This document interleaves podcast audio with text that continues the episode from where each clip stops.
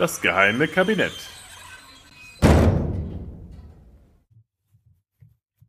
Hallo und herzlich willkommen zur zehnten Folge des geheimen Kabinetts. Heute in Anbetracht des bevorstehenden Halloween-Festes vielleicht besonders gruselig. Denn was haben die Gruselklassiker Psycho, Das Schweigen der Lämmer und Texas Chainsaw Massacre miteinander gemeinsam? Nun, sie beruhen zumindest teilweise auf einer wahren Geschichte.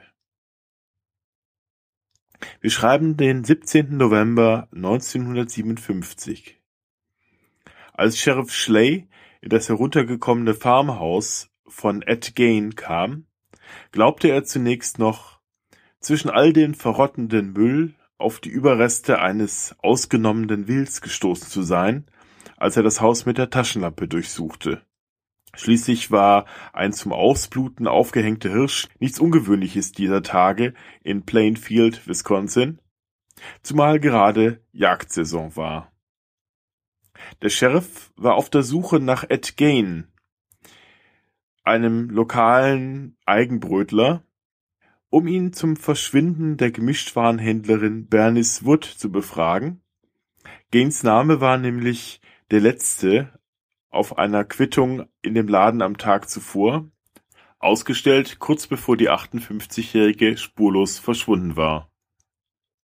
Es dauerte einen Moment, bevor der Sheriff voll Grauen erkannte, dass es kein Tierkadaver war, der da von der Decke hing, sondern ein weiblicher Torso aber von Anfang an.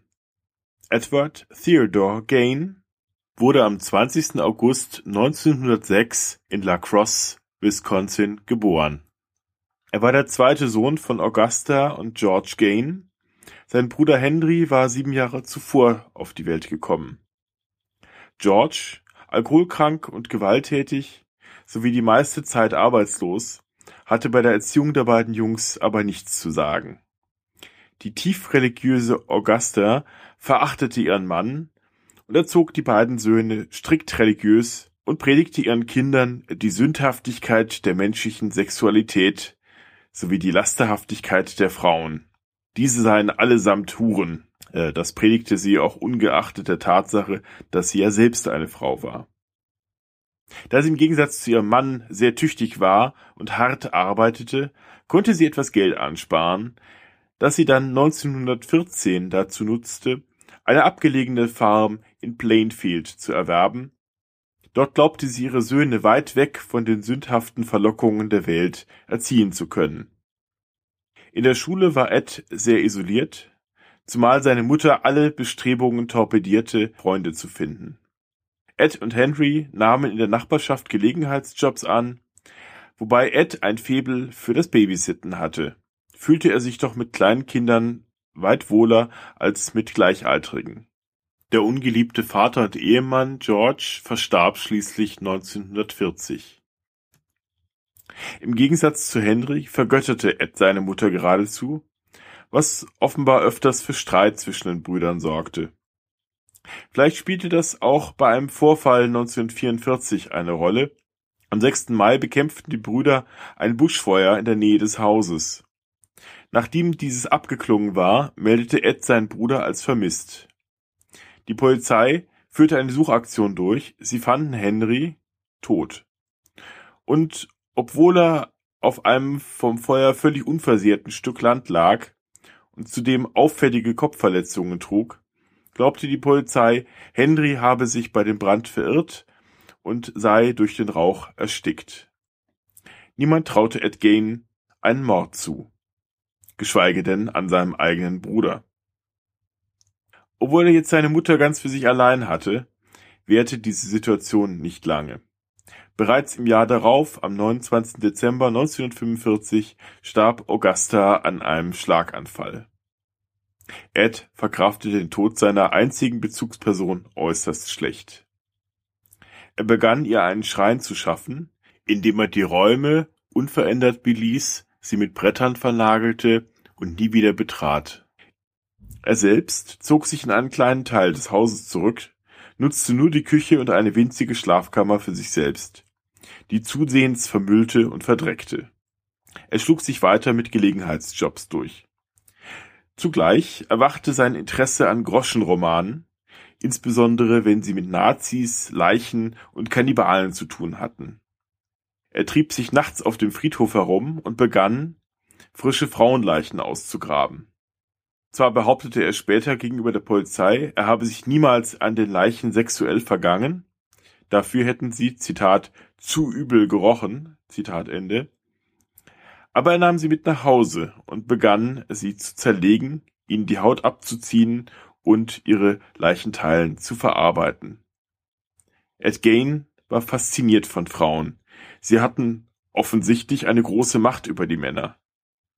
Er wollte sein wie sie, träumte davon, eine Frau zu sein und versuchte auf seine Art eine zu werden. In dieser Zeit verschwanden vermehrt Frauen in der Gegend von Plainfield. Mal waren es junge Mädchen wie die achtjährige Georgia Weckler oder die 15-jährige Evelyn Hartley. 1954 eine erwachsene Barbesitzerin namens Mary Hogan. Zwei Jahre zuvor waren auch zwei Männer mitsamt ihrem Truck spurlos verschwunden. Für all diese Morde hatte die Polizei zunächst keine Anhaltspunkte. Niemand verdächtigte den Eigenbrötler Ed Gain, obwohl man darüber witzelte, dass er zu Hause Schrumpfköpfe aufbewahre, wobei Ed dann immer lächelte und dies bestätigte. Jeder hielt dies für einen Witz. Bis zu jener Hausdurchsuchung am 17. November 1957. Der von der Decke herabhängende Körper war der von der seit 1954 vermissten Mrs. Warden. Sie war mit Fußgelenken und Händen an einen Deckenbalken aufgehängt, aufgeschlitzt und ausgeweitet worden. Später wurde jedoch vom Gerichtsmediziner festgestellt, dass dies erst post mortem geschehen war. Sie war also zuvor erschossen worden.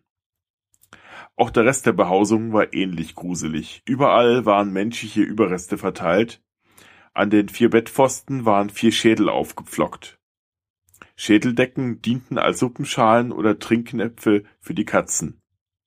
Eine Reihe von Schrumpfköpfen lag herum, es gab einen Lampenschirm aus menschlicher Haut, mehrere Nasen, ein mit Menschenhaut bezogener Stuhl, ein menschliches Herz stand, je nach Zeugenaussage, in einer Papiertüte am Herd oder lag sogar in einer Pfanne. Allerdings hat Gain später behauptet, dass er kein Kannibale sei. Weiter fanden sich mehrere in Salz eingelegte weibliche Geschlechtsteile. Kurz vor seiner Verhaftung hatte Ed zudem begonnen, seine Metamorphose in eine Frau in die Tat umzusetzen, indem er sich aus der Haut seiner weiblichen Opfer ein Ganzkörperkostüm zu nähen begann. Zuvor hatte er schon die Gesichter der Frauen abgezogen und als Masken benutzt. Zunächst behauptete er steif und fest, nur die Barbesitzerin Bernice Warden umgebracht zu haben. Die anderen Leichenteile in seinem Haus würden von auf dem Friedhof geraubten Körpern stammen. Erst unter tagelangen Verhören gestand er nun auch den Mord an Mary Hogan. Er habe sie entführt, erschossen und schließlich zerlegt. Während der ganzen Befragung zeigte er keine Anzeichen von Reue oder Schuldbewusstsein. Offenbar fehlte ihm gänzlich eine Einsicht in das Verbrecherische seiner Taten. Auch wenn dies ihm nie nachgewiesen werden konnte, wurde vermutet, dass auch die anderen vermissten Personen dieser Zeit auf sein Konto gingen. Ed gab diese Morde jedoch nie zu, führte aber die Polizei zu den von ihm beraubten Gräbern, in denen die Leichen tatsächlich ganz oder teilweise fehlten. In einem der Gräber lag sogar noch seine Brechstange. Ed Gain wurde zunächst für schuldunfähig erklärt und in das Central State Hospital eingewiesen. Sein Haus sollte im März 1958 versteigert werden, brannte aber kurz vor der angesetzten Auktion bis auf die Grundmauern nieder. Obwohl auch hier nie Beweise gefunden wurden, dürfte es sich wohl um Brandstiftung gehandelt haben. Als man Ed davon erzählte, meinte er nur, auch gut. Im November 1968 wurde er überraschend wieder für schuldfähig erklärt und wegen der Morde an Mary Hogan und Bernice Warden angeklagt und nach nur einer Woche Verhandlung in beiden Fällen verurteilt. Da man ihn jedoch wegen seines Geisteszustand wiederum für schuldunfähig einstufte, wurde er erneut in die Klinik eingewiesen. Hier lebte er noch jahrzehntelang, anscheinend als ein glücklicher Patient. Glücklicher und komfortabler als jemals in Freiheit, wie es heißt. Am 26. Juli 1984 verstarb er an einem Krebsleiden und wurde in Plainfield neben seiner Mutter beigesetzt. Ganz in der Nähe der Gräber, die er dereinst beraubt hatte.